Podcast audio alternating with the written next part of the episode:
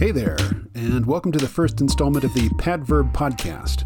I am your host, KMO, and this podcast is a service of padverb.com. Actually, it's en.padverb.com. That's a service that connects potential podcast guests with podcast hosts. It also allows you, as a listener, to follow not only your favorite podcasts, but your favorite podcast guests as they move from one podcast to another. I would highly encourage you to check it out. Again, the website is en.padverb, that's P A D V E R B, dot com. My guest in this first episode of the podcast is Vishnu Seesahai. He's a systems architect, a mathematician, and also a former indie film actor. And in addition to that, he is a martial artist and he served as the fight choreographer in at least one film that I've seen, which we'll talk about in the recorded interview, which starts right now. Let's get into it.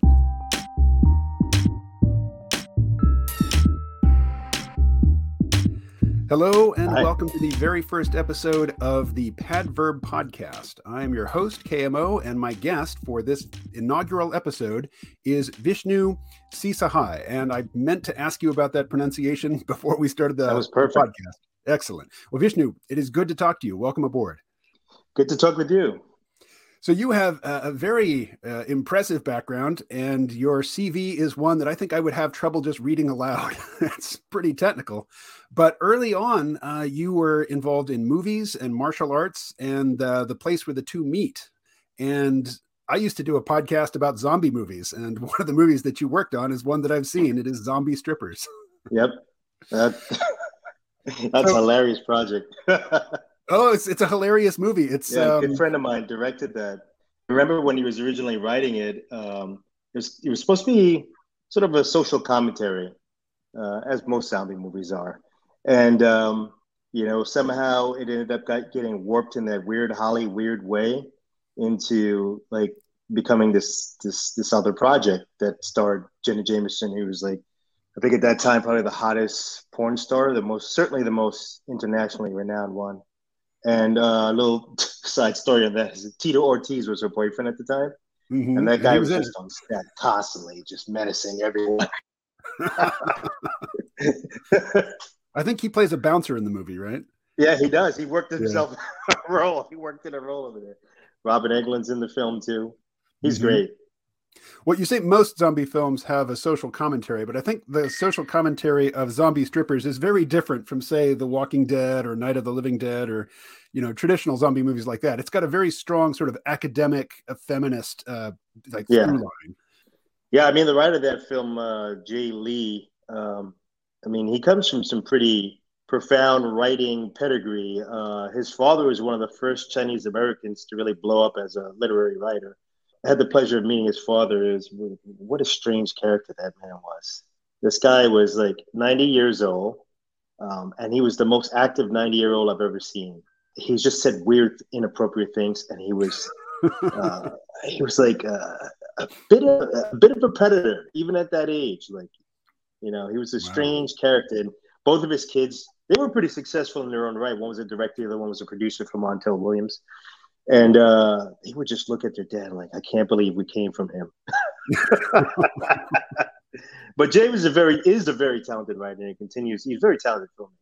All credit due to him. Well, let's let's switch gears and talk about uh, technology and your your more recent career moves. I'm interested in cryptocurrency and I have been talking to people about Bitcoin for about a decade and people have been very very excited about the blockchain and all the possibilities that it's going to open up and I've been waiting waiting waiting waiting for that killer app you know which really affects the lives of people who are not into crypto. And it, it seems like maybe the closest we've come is the NFT craze but uh, I'll, I'll stop talking and let you take it from there I agree that the NFT craze has certainly onboarded a bunch of people that normally weren't in the space. I mean, it kind of humanized it in a way. It gave an on ramp where everyone could understand. Look, the arts are how I actually got here. I like to liken NFTs to um, gentrification, you know, um, where the artists move in and they make the neighborhood cool, and before you know it, everyone else is rushing in. So they they've made crypto very cool. And it's interesting because so I had made a film. I made three films that were my own. Actually, four, but three feature length films. And the second one did really well. Like got awards, went to all the big festivals. The third one took me forever to make. It was uh, about a computer virus that spread to humans, and uh, it required a lot of computer graphics. And I had like some pretty powerful machines at the time that I was doing editing on. And I was sitting there like in 2012 in a coffee shop talking with a bunch of Bitcoiners. I didn't know they were coiners at the time. I had read the white paper, but um, they were like pretty hardcore serious about using Dijkstra's algorithm to find arbitrage, you know, between different markets. And I, I have a computer science background, so we got into a conversation about that. So at the end of it, I was like, you know, I'm editing this movie. Should I switch all my resources over to mining Bitcoin, or should I just keep editing the movie? And they were like, "Oh, you should absolutely be mining Bitcoin." then I went back into my cave and I was like, no, art first, you know, like that's Good. that's how I've always lived my life. So I'll prioritize that. And luckily, I put a film on a site that was paying people uh, in Bitcoin to just put content on there. And uh, that actually, I kept that wallet around. And when I went back to look at that wallet, I was pleasantly surprised that it was growing. And I recommended it to, I recommended Bitcoin to another family member and uh, he flipped it. He flipped it from 400 to 800. And then when it went back down, he just kind of was out. And I was like, no, I read the white paper. There's something going on here. Mm. it seems like they solved the Byzantine general's problem, you know, and the double spend. How do you know a network can't be trusted?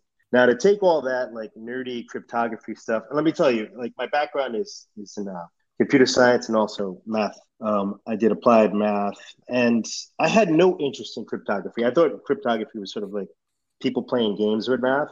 Um, you know, how to make a lock, all these like cute problems like uh, the boatman and the treasure chest.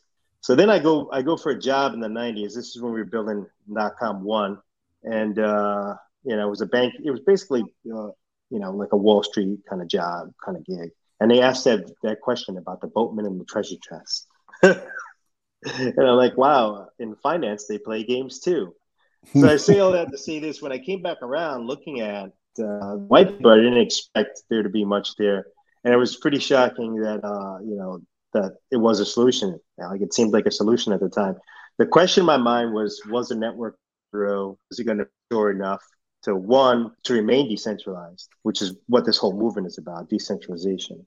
And, uh, and two, would you be able to onboard the masses? You know, originally it was like, oh, everyone can have a bank in their pocket, you know. Now it's about, you know, uh, stored value. The narrative has changed. NFTs are kind of like in a sort of the same place that Bitcoin was maybe in 2014. Um, still very young. Originally, when we were working on NFTs, because I was part of a group of people um, literally up the block for me is where consensus is. So I would get together with these people at meetups or whatever, and we would start thinking about fractional ownership. And NFTs was, uh, was essentially the solution. So the model that we see now working with sort of, you know, visual arts community, metaverse stuff, it's nowhere near where it's going. It's supposed to be a hybrid model where you can take assets in the real world and hybridize them into the virtual, virtual world, like sort of storing their value and translating it over, uh, digitizing it. So yeah, that's kind of like the general idea about where NFT is, is supposed to go. But where it is right now, and I love to jump on Clubhouse and listen to those rooms where people just like, you know, shill and pump all day, you know, this NFTs going to the Mac, to the moon. It's, you know, it's some anthropomorphic character. Like, you know, it's just interesting how committed they are to it. And what I do realize is anytime you have a group of people that are really committed to an idea, it might take some time, but eventually it comes around. Janie's out of the bottle and it's not going back in. Well, I'll tell you, I'm talking to you on a Asus of Republic or Asus Republic of Gamers laptop that I bought in 2015. And I'm still using it. It's a very usable computer, but I, I cashed out Bitcoin in 2015 to buy this $2,000 computer. It's, you know, it's, you're regretting that.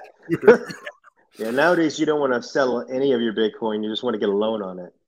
Yeah, exactly. It's, it's curious Except- to me why the it's just curious to me why the SEC has decided to make it inaccessible to people who don't, uh, you know, who aren't accredited. Like BlockFi is not accessible to them anymore. Celsius isn't accessible anymore. I think even Coinbase had to scuttle their efforts to, uh, you know, do loans to, to the masses, and now you have to be accredited. So I think where all this is heading is towards DAOs and doing sort of the loans from from uh, decentralized autonomous organizations.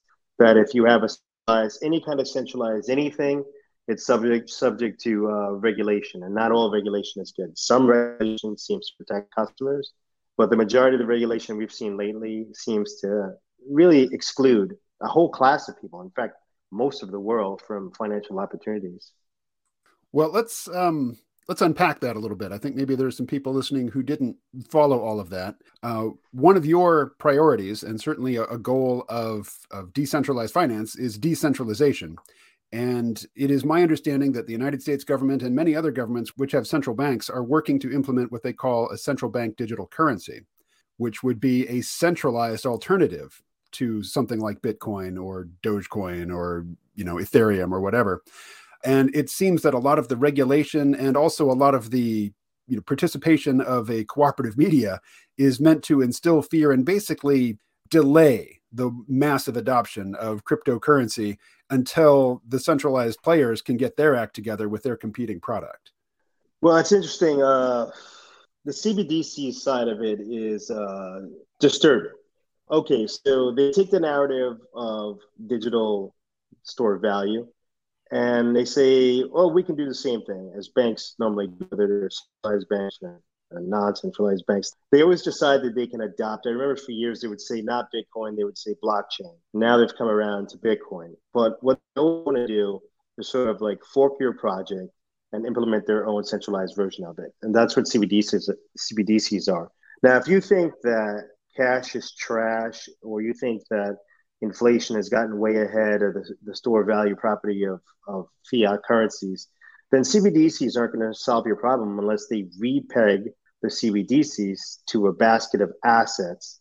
And those assets should be uncorrelated assets. And in that, that basket probably needs to be uh, Bitcoin. So, uh, what do you because, mean by uncorrelated assets? So, what is a stable coin, or what is a what is a store of value? You know, if money has that property of storing value, like what does that mean? Well, it means like if you charted it on the timeline, you know, on a graph and you had time kind of moving along the x-axis, you would want the whole the value of it to remain its purchasing power to remain pretty much level over whatever period of time. And we currently have never, we don't have that now. We've never had that. So the idea is basically you can take value from different systems of value. And if those two systems aren't synced up in any way, like A moves and B moves, you know, then uh, they don't have an impact on each other. So if they do move together in sync, we call that correlated. And if they move out of sync, you know, completely out of sync, they call it uncorrelated. So ideally, you want your basket of assets, like a portfolio, to contain different assets that overall, on average, treat, you know, 50% uncorrelated with the other 50%. And if you do that, then you have a real shot at maintaining a standard value. Because if you think about it, let's say Bitcoin was in that basket. And let's say Bitcoin's rule of 72 is, you know, the, the amount of time it takes to double in value is essentially like its halvening period. Let's say that that's true. So it keeps on moving like a hockey stick. And you have some other assets over here that are scarce, like Bitcoin. I guess to some extent, gold is scarce, but not entirely because they inflated at two and a half percent a year. But if you take something like land um, and energy and stuff like that, and you start to put together these different assets that are uncorrelated, um, then you have a, a, potential of storing value. Let's say one system is getting a beating, then the other system can, you know, money has moved over to here. What we're seeing right now with this recession is we're seeing nothing like that occurring. Like the Dixie is looking pretty strong, like the dollar is looking pretty strong. You've got assets that normally, typically, what would happen is, you know, when the Fed does their taper tantrum, people move into bonds, but the bonds can't cover the inflation rate. So bonds aren't attractive. Um, housing is going to get hit because it's too expensive for people to buy houses as they raise interest rates. And unless you're holding cash, which is really the only move on the board to scoop in and buy real estate, um, you're gonna you're not gonna want to do real estate right now either. So you're completely risk off, you know. And so now it seems like all these markets are correlated, and that's what's a little bit nerve wracking and even when you look at crypto, it's not uncorrelated. it's uh, apparently right now its price is correlated with the Nasdaq. Yeah. But if you were only look at price, you would say that that's true. I also tend to look at seigniorage. A lot of people look at seigniorage as being like the base value of, say, Bitcoin, because Bitcoin is mined and it costs money, it costs energy to mine Bitcoin. So there is a basic cost. The cost of minting that money is called seigniorage. And that, you know, I don't think you can mint Bitcoins for less than like 15 grand right now. Uh, at the upper end is probably 20 and at the lower end is, you know, the really cheap end is probably like around 12. But you know, general thinking is that 20 is the bottom. So that's your seigniorage, that's your cost of mining. And, uh, you know, that gives it a very hard value. That plus its scarcity, you know, means that it doesn't derive its value from price action on the NASDAQ. What you do see, though, is because there's leverage on the market and people are looking at pricing based on looking at various markets, you see a small amount of the total Bitcoin supply is determining its price right now for better or for worse. So it's an inaccurate picture of the real value potential of it. Its real value potential is its cost of mining and you know the fact that it's constantly becoming more scarce that halving happens you know every cycle and that that causes it to double in its value and all the other cryptos even though they do different things you know some of the more interesting ones do different things and have different solutions but no one has a harder solution to the byzantine generals problem to the idea of like, can you tell if voting system network is actually being truthful? You know, a proof of that. No strategy is better than proof of work, and Bitcoin has definitely nailed that. So, you know, I think everything else sort of derives its value from that. And CBDs, DCs, if they're smart, will also latch onto it. And you are right. They realize that the genie's out of the bottle, and they're probably going to try to find a way to you know, print more money and buy more assets that are scarce. And Bitcoin is going to continue to be one of those scarce assets that they do buy. And that's why people need to have strong hands and stop selling. Because if you don't sell your coins, they are going to go up. So there are many things that you mentioned in passing that I'd like to unpack. Uh, you've mentioned the Byzantine generals problem repeatedly. I'd like a quick primer on that, if you would. It's kind of like this uh, problem that's been around for a while, um, thinking about a bunch of generals that are going to attack, say, a fortress, and you need to send a message. You're one of the generals, and you need to send a message to all the generals that you know we need to do a coordinated attack at this time, right?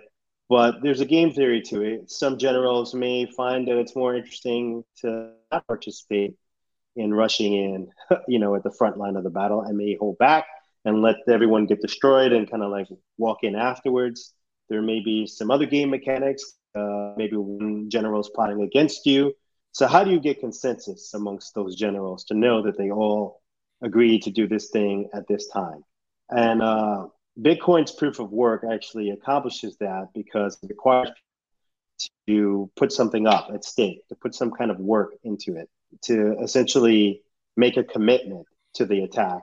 And this commitment in Bitcoin is, you know, the double SHA 256 proof of work that it has. But it's basically a math proof that someone has committed to a certain amount of resources, in this case, energy, to uh, actually playing fairly. So it, it, it's a game mechanic kind of thing where you get people to play fairly. One of the things you get out of that is you get uh, a solution to a double spend.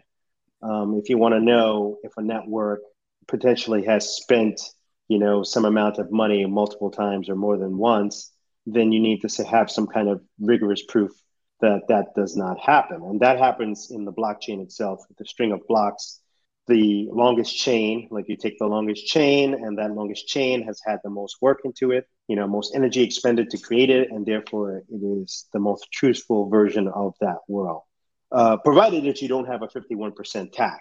So that can happen. Like 51% of those generals, you know, could attack you, or just anything greater than 50%, they can decide to work against you. But in this solution, in Bitcoin solution, that's entirely fair because the network has decided to go in a different direction. It's as if the country decided to vote for a different kind of candidate, you know. So that's fair in the sense that everyone has freely casted their votes. If the work is fair, that means that anyone who can mine uh, is able to mine, is able to participate in figuring out what the truth is. Now, at scale, that may be problematic because Some people just have more money than others, right? Um, some people may have more facility to be able to mine at a cheaper cost because wherever they are, they live near, I don't know, let's say the Niagara Falls mining uh, community. They live near Niagara Falls and energy is cheap. But what this does is it creates this sort of like this energy marketplace where miners are constantly moving closer to cheap energy. They then have to be entrepreneurs. They have to go out and raise money and buy some machines.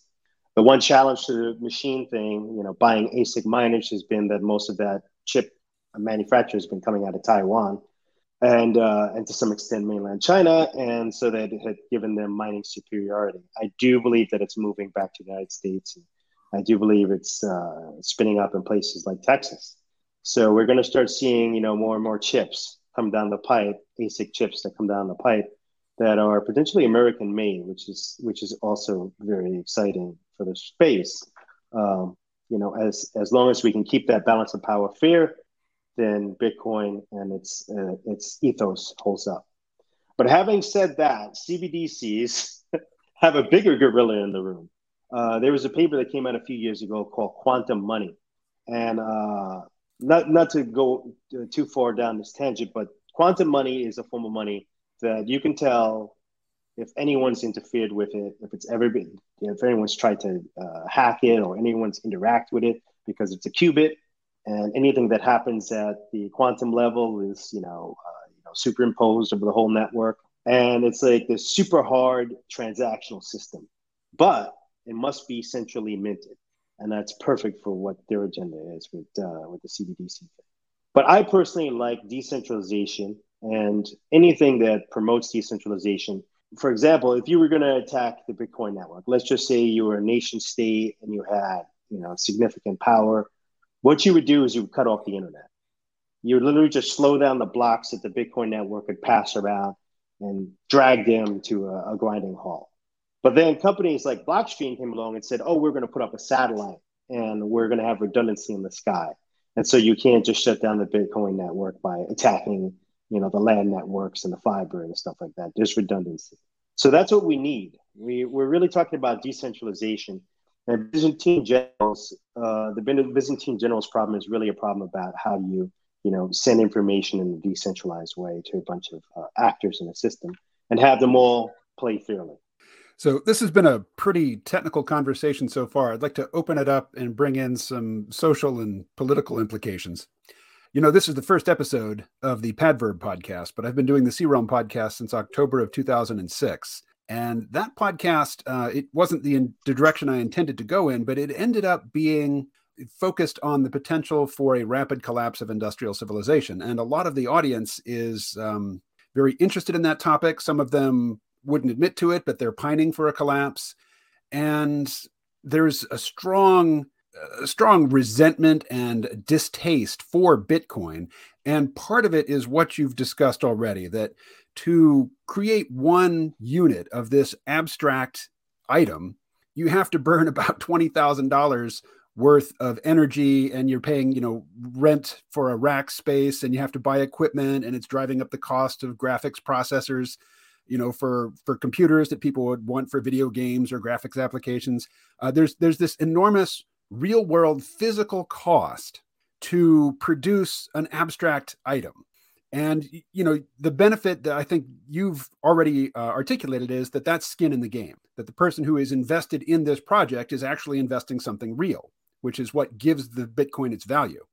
But what do you say to people who are very upset about you know the fact that lots and lots of energy in a time when energy is becoming more scarce and expensive and also you know every every molecule of carbon that gets uh, added to the atmosphere increases you know our, our troubles in terms of maintaining a stable climate what do you, what do you say to people who are just really um, antagonistic to the entire cryptocurrency project based on concerns like those yeah, it's interesting because uh, they don't level those complaints at uh, YouTube, which burns more energy than the Bitcoin network or um, you know uh, the banking system. So, uh, so what I say to them is that actually Bitcoin does promote the uh, efficient use of energy. I do agree that uh, entropy, the second law of dynamics, pretty much governs the entire universe. Isaac Asimov had a great story about that short story called um, "The Final Question." Um, it's about a supercomputer they created and and about its evolution over time and space. But they always kept asking the same question: What's the uh, solution to the second law of thermodynamics? And at the end of the story, the time time just winds down. And the universe is super cold and super old. And that point, the machine has all the information it needs. And right at its end, it says, "Let there be light," and it resparks yep. the universe. I, I read that um, story as a teenager. Yep, yep. It's it's a great story. It's uh, you know important to think about things in terms of energy. But I love the fact that we're finally thinking about money as being energy, because my broad view is that it's all information. I believe we live in an information based universe because that is a human interpretation of what it all is. Okay. At the end of the day, we understand none of the universe without information. We can't transfer information. We can't communicate.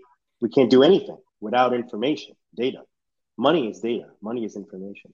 But when money is turned into this game that a small cabal people at the top of a pyramid get to control and dominate and determine value for everyone else, I start to scratch my head and say, like, I don't know if that that's that that's the right system. And I'm seeing more and more that people do believe in a couple of things that I think Bitcoin's about. People believe in mathematics slash computers, um, but they they do believe that mathematics is sort of like this pure thing that it uh, kind of describes the fabric of our universe and has created many meaningful things in our lives.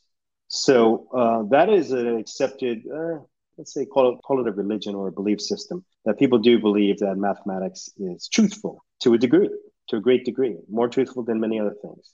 And secondly, people do believe that energy is important, that we shouldn't squander it away. So the question is to those people do you think that money should be something that has its value steeped in really hard belief systems, belief systems like mathematics and belief systems like energy. Should hard money be based on energy? Should money be not corruptible by a small group of people who have, have agenda, which usually is their own personal interest? Or should it be a thing that we all own and all get to participate and contribute in, in a fair way? So that is a question that society has to really ask itself. But my pushback on it is that we have to look at a lot of other systems that burn energy that we take for granted for. You know, like for example, how much energy is spent on Instagram? You know, people just you know doing likes, and we already know that YouTube network spends more energy than the Bitcoin network. And uh, isn't that kind of an abstract thing? You know, like some would argue that look, you know, uh, we don't actually need to have all these YouTube videos out there. We don't have to have people Even this video is not that important, you know. But uh, at the end of the day, it is providing value to people's lives. And I think as long as Bitcoin continues to do that, it will continue to grow and it will continue to convince people that it's actually way more efficient um, to have a network, a money network like that. Because you know what? There's this the amount of energy that we actually squander every year. Let's just say don't use because it costs too much to move it is much larger than you think it is. And uh, I had done this calculation in the past. But it, it turned out that it's a very the amount of energy that we that we don't use that remains unused every year is enough to power half of the Bitcoin network. You know, so by Bitcoin miners moving closer to these sources of energy that uh, are expensive to move around, like say the Niagara Falls scenario, or you know, uh, natural gas. Um, you know, you uh, you are actually seeing a very efficient allocation of energy, and it's going to something that is probably pretty important, which is uh, which is money, you know, or at least stored value. If you don't think Bitcoin's money, at least you would agree that it's a store of value to some you know, number of people, um, similar to gold. So you just referenced something that I recognize, but I'm going to spell it out for the people who might not understand what you're talking about. Uh, you say that Bitcoin miners and other cryptocurrency miners they they move physically, they move to places where energy is cheap. And when you say energy that we're not using, and you mentioned natural gas, when fracking for oil, uh, a lot of you know drillers they don't have any use for the gas. Natural gas is hard to move because it's not very dense. Uh, so they just flare it. They just release it into the atmosphere. They set it on fire, you know. So it's not just methane going up into the atmosphere, but still, that's it's it is adding carbon to the atmosphere when they do that and it is um, it is wasting a, an energy source that could be used so bitcoin miners move to those fracking locations and they they set up shops so that they can capture that that methane flare and uh, use it to power bitcoin mining Um, that's not that's anything right. for you to respond to. That was just you know for the you know the non-technical no, right. yeah. portion of the audience. Uh, my question to you would be: uh, You've mentioned repeatedly that you think that proof of work is you know the real gold standard, as it were, in terms of uh, validation methods. What would be your case against, say, proof of stake? First, what is proof of stake? How is it different from proof of work, and why do you prefer proof of work? Um, well, with proof of stake, it's it falls victim to this, the same problem that we have with all the systems that we've had in terms of, uh, let's just say, uh, attempts to be democratic systems that are attempting to be democratic and solve the Byzantine general's problem. That the system can't be corrupted. Any proof of stake system can be corrupted. If you can take money and corrupt the system, it will be corrupted at some point. And that's what all of these stake systems are based on. They're all validated node systems, and uh, they're actually quite centralized if you look at most of them. Whereas proof of work requires you to actually do some effort, and you can measure that effort um, in terms of energy. And uh, you really can't, you, there's no way around it. There's no hack. You can't go to 10 other validators and say, hey, uh, vote with me this way in this governance protocol, and I'll make it all worth your while you can't set up all these little cabals. In fact, we don't even know what the edge case, what the serious edge cases are, the failure points are for very large validated networks. but we're about to see them very soon as uh, Ethereum moves to ETH 2.0. Note that they've they've consistently pushed back their release dates because um, they're actually pretty good at doing their own research, and you know, I'm sure they've they've done enough uh, experimentation, they realize that there are potential flaws and edge cases that they didn't consider. And so they're trying to cross their T's and dot their I's. Now, it's, it's very interesting that uh, you know so many people have gravitated towards the so-called green coins, which aren't coins at all, the tokens. That people have gravitated towards that because of the messaging around greenness. But the word of caution is that I guess to some extent, it's good that they have all those, every token that you can possibly imagine has a peer with Bitcoin, because at least by having that peer, there is some level of value of that token that's pegged against Bitcoin. The volatility on it might be quite great though. But Bitcoin is the real hard store of money. And all of these other protocols know that. You could go to any one of these chains, any one of these protocols, and they could say, tell you how green they are but at the end of the day, ask them if they believe in Bitcoin. They'll tell you they do. I actually do operate a chain that does use energy. I operate the uh, packet network. The PKT network was designed to sort of let this kind of information, freedom of information, you know, uh, uh, mission uh, really sort of blossom in a decentralized way going forward. We realized the internet was super centralized, that if there were any flaws or hacks to any of these crypto systems, it would come from attacks on the internet, and that we needed to have an internet that was decentralized. Um, we had a protocol that was very successful in terms of the mesh network world. For those of you who don't know what mesh nodes are, mesh nodes are when uh, you know a group uh, or a community comes together and they share their internet access. Kind of think about it like a um, a coffee shop. You go down to your local coffee shop and you get some Wi-Fi sharing. I imagine it was a whole neighborhood of people where some people you know, had internet access and shared that access with others. So it brought down the cost of actually having internet for everyone because, you know, it was the average cost between the people who had internet and the people who didn't. Now, to incentivize that whole process, like why would I share my internet if I don't own a coffee shop and you're not coming there to buy coffee? Um, we created a, a, sort of a more of a capitalist model on top of it where you mine your internet bandwidth and you mine it and uh, you can sell it to the marketplace and then you can pay for your internet. So we have over 20,000 nodes all across the world that mine this bandwidth hard, we call it bandwidth hard proof of work. Essentially, the chain is a fork of Bitcoin. Um, it uses Lightning nodes um, to do settlements, to do bandwidth payment transactions. And bandwidth is a, a commodity on this network. It's a bandwidth marketplace. And uh, where we're different from Bitcoin is we don't spend as much energy because we, we require you to use your internet bandwidth and you have to download a lot of information in order to build this proof of work.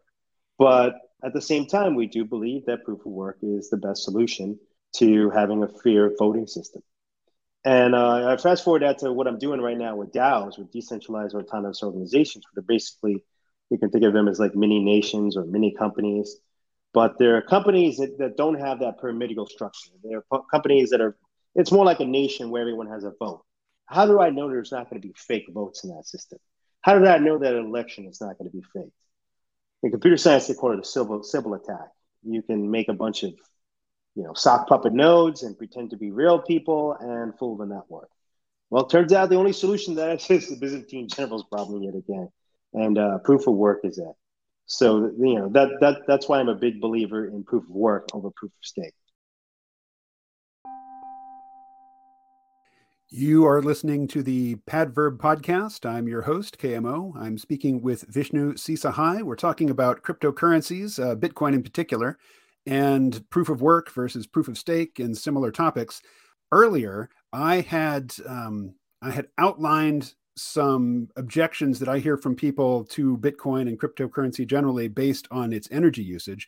But there's also another current of objection, and it comes uh, mostly from the cultural left, not necessarily the political left, but you know the, the cultural sort of left-leaning professional managerial class who really dislike the idea of decentralization. Uh, their their position is that if there isn't a central authority controlling people, people are terrible and they will do terrible things.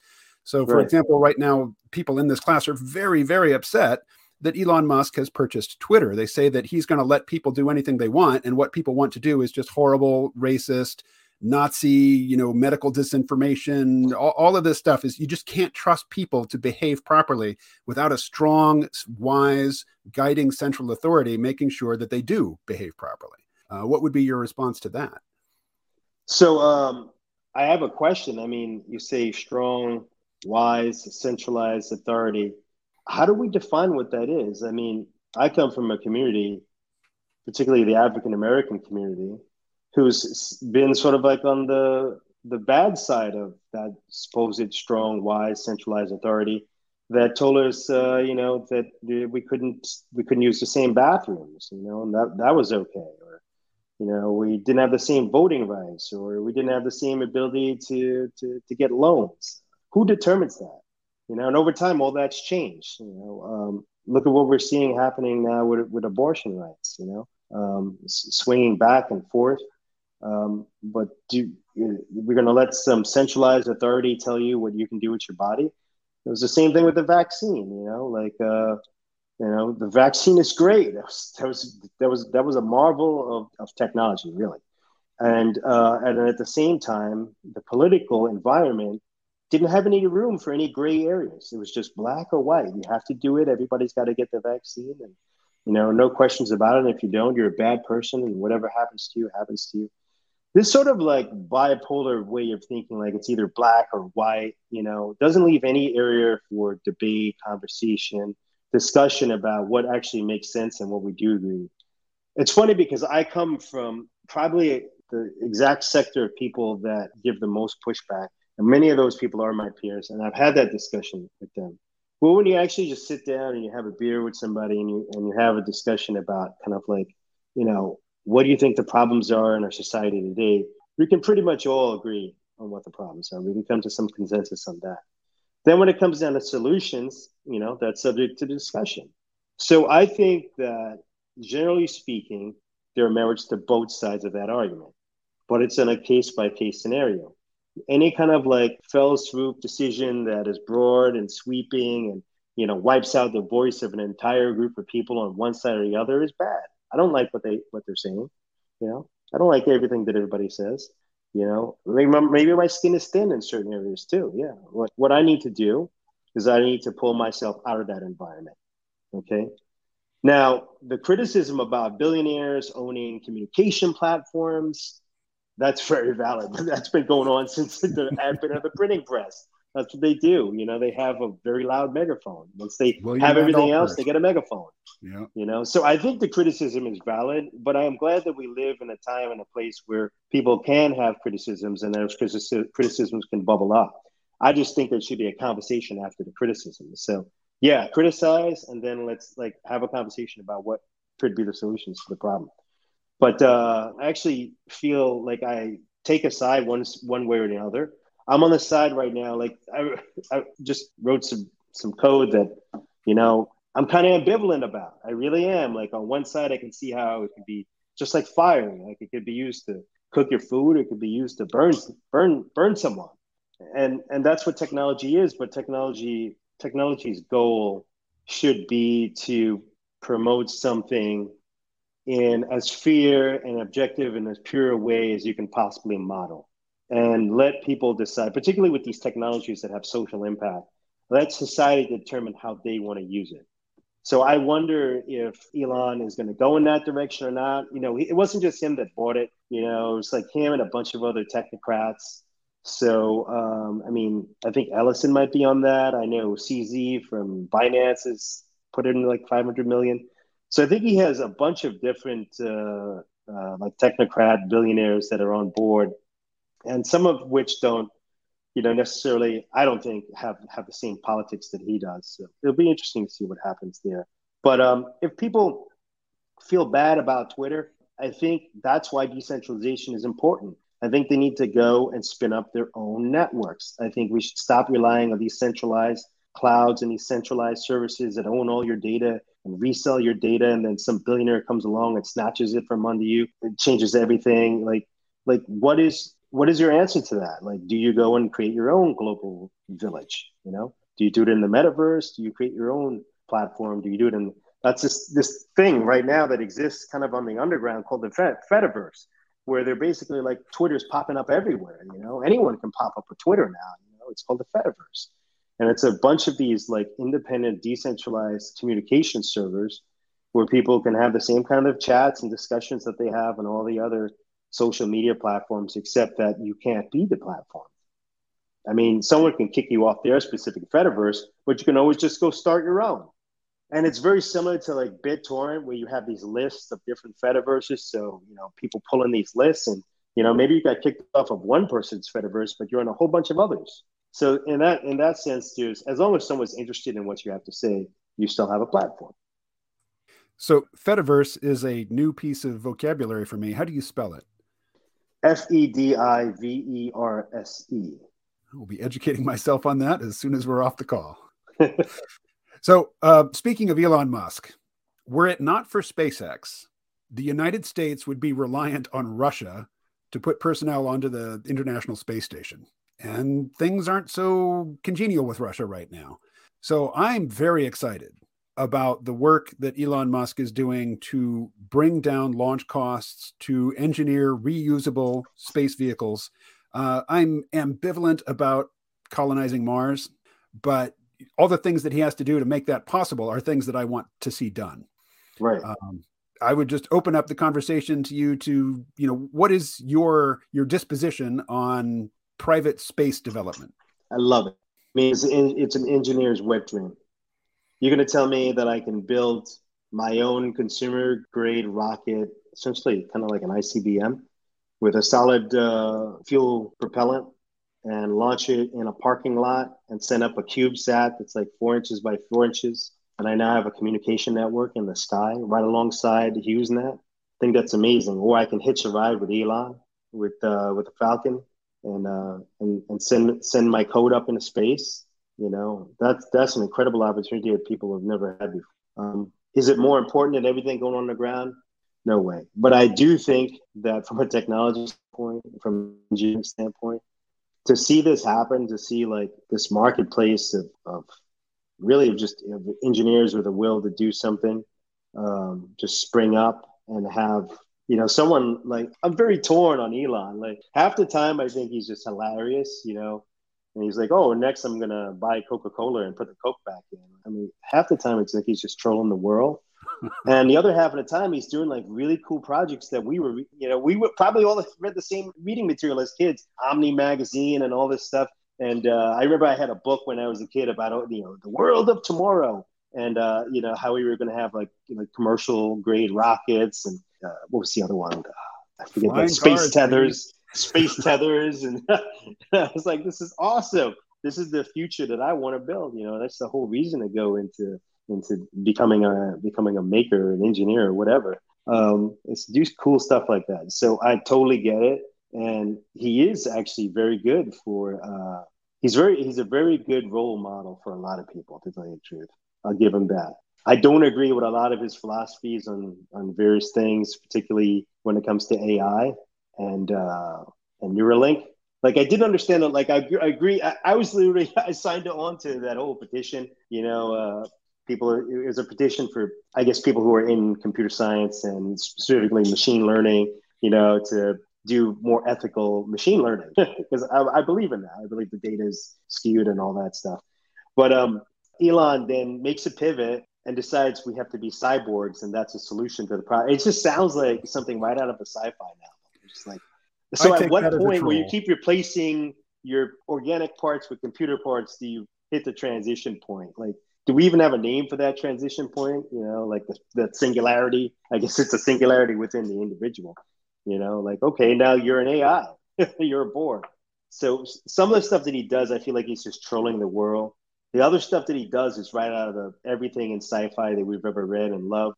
And in general, he's good. He's a, he's a, he's a good role model for stuff like that. Now, with politics, uh, I don't know what his political bend is. I don't know um, if he is a racist. I can tell you one thing that I know that all the stuff that went down in the Tesla in the Tesla factories did in fact actually happen and um, you know it's just a bad culture there and hopefully they clean up the culture there um, but that's not to say that we don't have you know that that kind of thing doesn't exist in companies all across america because i've had it happen to me so uh, he's not that's not necessarily his fault that's the corporate culture but it is his responsibility to clean up the corporate culture uh, I think what you're referring to, there was a African American employee at Tesla who successfully sued, you know, for the use of racial slurs uh, on the factory floor. But this was not the, you know, the, the white collar portion of the uh, the employee base. This was African American and no, I know what it is. He doesn't workers. care about he doesn't care about the line workers. It's all happened on the line. Right. He's he's about for, look, for the benefit of the listener. Get replaced, they're going to get replaced by robots. So he's not yeah. going to he's not going to think really hard about the solution. He's going to be like the solution is robots. Replace humans with robots. They can't get along. Robots. Now, man, a dog, and a machine. The dog is there to keep the man off the machine. That kind of thing. Um, the topic of technological unemployment is one that is of great interest to me. I was very excited to see Andrew Yang in the last presidential contest actually bringing up that topic and also the, the possibility of universal basic income in uh, a political environment where both of those topics were just not on anybody's radar. And then in a few short weeks, you know, particularly as a result of his uh, debate stage performances, everybody was talking about it. And then, you know, within a few months, and because of COVID, uh, we had not full on UBI because UBI is something that provides support, something you can depend on. And, you know, the stimulus checks were, were certainly not that. You know, you, you didn't know how many you were going to get, you didn't know how much they would be. It was very right. sort of the largesse from the emperor, but uh, still, it was something that was unthinkable just a few months before. Uh, I wonder, you know, what your thoughts are on the topic of uh, you know people losing jobs to automation. Yeah uh, they're absolutely going to lose jobs to automation. Um, you know the first big round of people who lose jobs are going to be people in any industry that uh, uses transportation. Um, autonomous vehicles are here. They're not going anywhere. Their utility function is going to go through the roof and it's just going to replace like 40% 40% of the, of the workforce. Um, the amount of time it's going to take you know to do that maybe 25 30 years I would I would guess that. But it's a it's a real thing, probably by the end of this century, you know, there'll be significant impact on the workforce that's irreversible. And uh, so the thing is, is that okay? Yeah, yeah. I mean, human beings need work in order to feel like their life has meaning and purpose. But we've spent a lot of time working to just kind of like survive, you know. Um, at least, at least since we moved from well, probably even in the agronomy days, but certainly since we've moved to the sort of like the manufacturing and now the digital age, you know, uh, many people, the work that they're doing isn't their life's calling. And they don't have a clear path to get there because they kind of just get caught up in the pattern of just working and paying bills. So let's say machines come along now, they don't even have that job. Well, the, the, the thing is, idle hands, as they always say, you can't can't have people idle for too long because it's going to lead it's probably going to lead to some kind of sociological implosion. So what are people going to do what are people going to do with their time? Are they going to do some of the stuff that we're doing now? We spend a lot of time doing things that we never would have thought had value like posting pictures on instagram or you know any number of different virtual things that we do right now. We spend so much of our lives in this world of the web that i can only see us immersing ourselves more into that So uh, UBI. Okay, so a couple ways you could do it.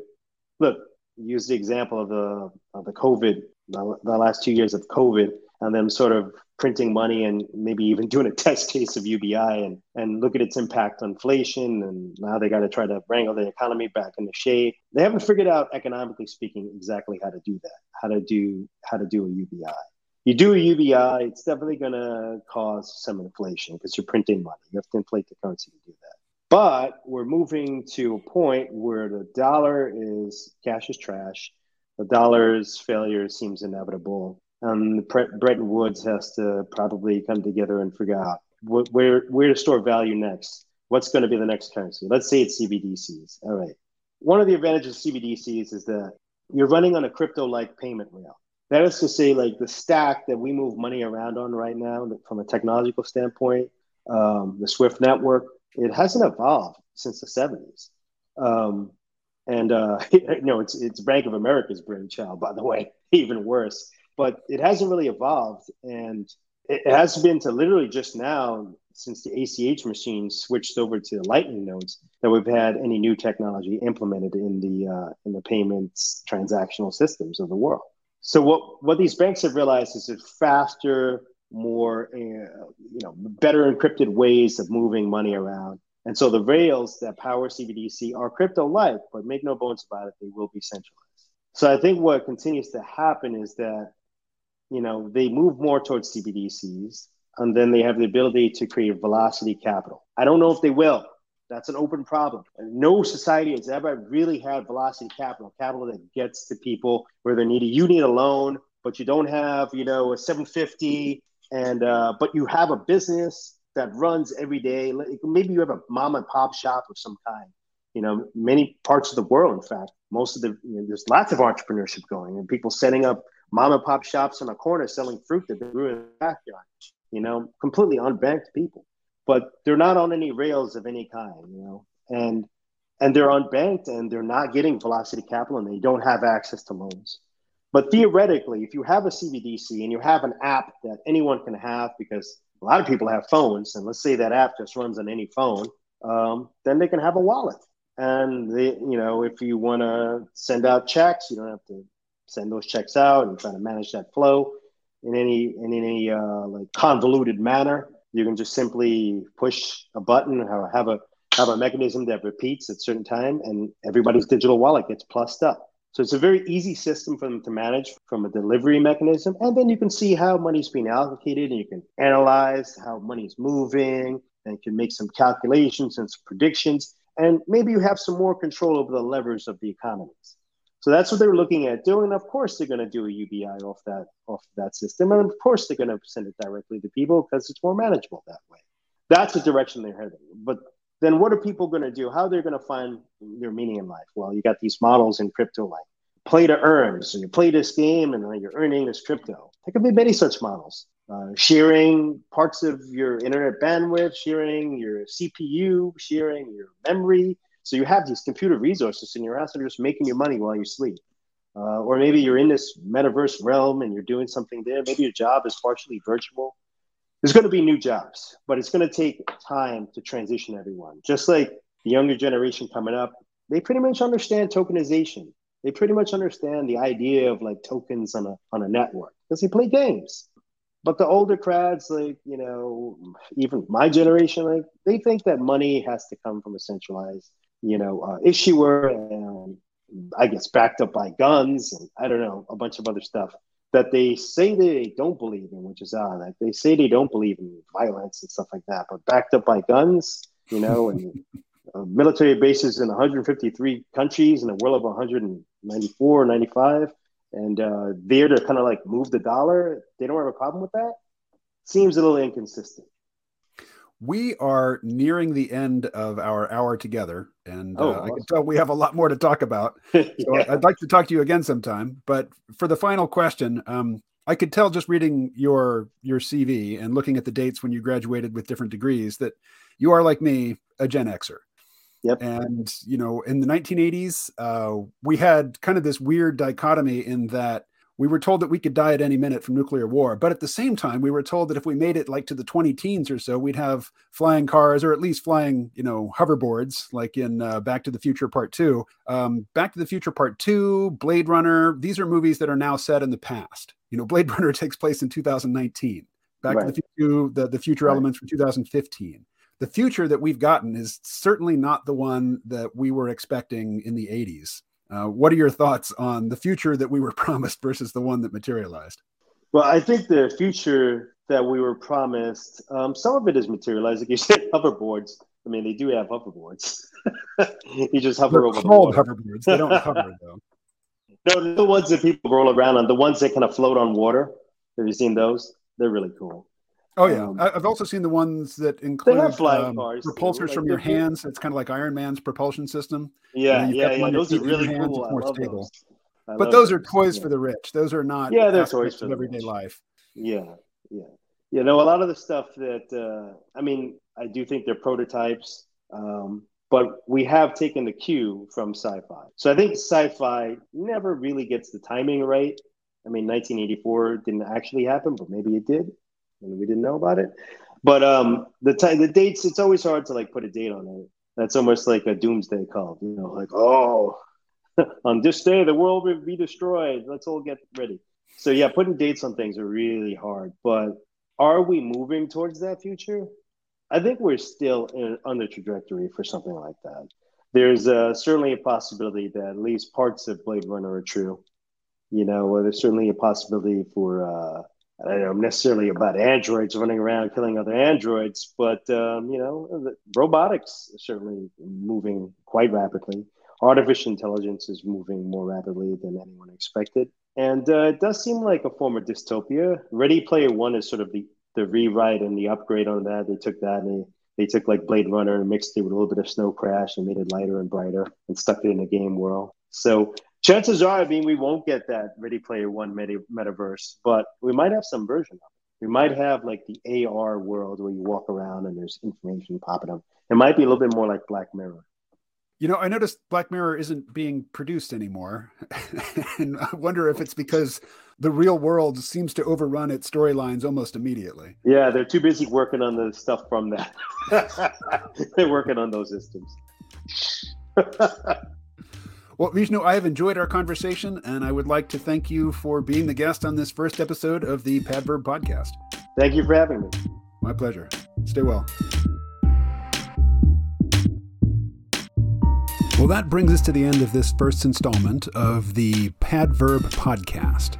Again, my guest was Vishnu Seesahai. And if you liked what you heard here and you'd like to hear more from Vishnu, I would suggest that you check out his Padverb account.